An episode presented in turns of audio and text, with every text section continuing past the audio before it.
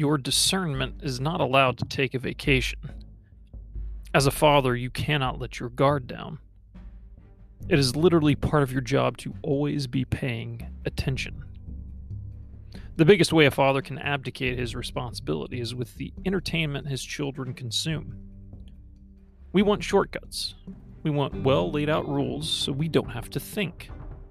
We want to stop paying attention for just one freaking second of the day. We would rather not run the risk of investigation.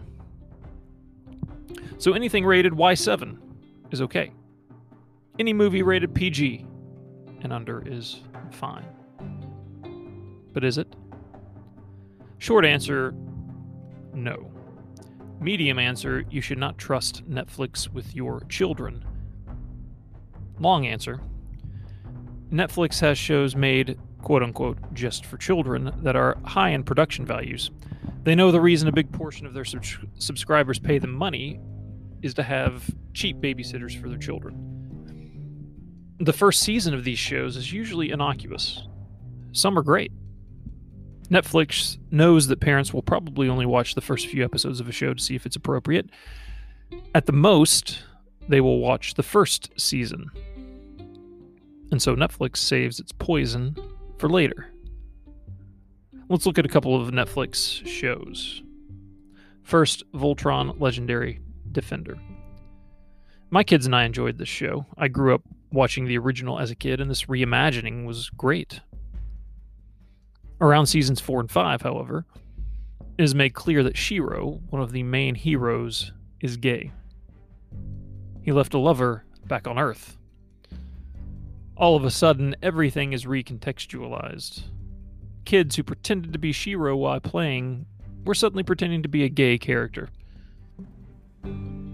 This is exactly what they want, of course and they hope parents do not notice.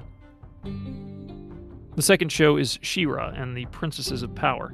I watched this one on my own to see what all of the chatter was about. Sure enough, the first season is innocuous. In the second season, we learn that a main character has two dads, and the cast goes to meet them. It made a great point to always emphasize that he had two dads for the rest of the show's run, even when it could have just said parents. Oh, there's also a transgender stand in, though it was a shape shifting alien, so the line was gray there. There are also almost no normal relationships in the show. Most of the pairings are lesbian. None of this is clear if you only watch the first season. The show is rated Y7, by the way, suitable for children as young as 7. Do not trust Netflix. In fact, you shouldn't put your trust in any of the media entertainment complex. They are deliberately trying to corrupt your children and train their affections. They are trying to lull parents into a false sense of security, playing on their natural tend- tendency to abdicate. Do not trust. It is quite a different thing if you intentionally decide to watch something with them in order to talk them through it to think critically, to question the worldview being presented. But you should not allow them to just soak this stuff in like a sponge. Have both eyes open. Be prepared. Companies are beginning to get bolder in their attempts to corrupt.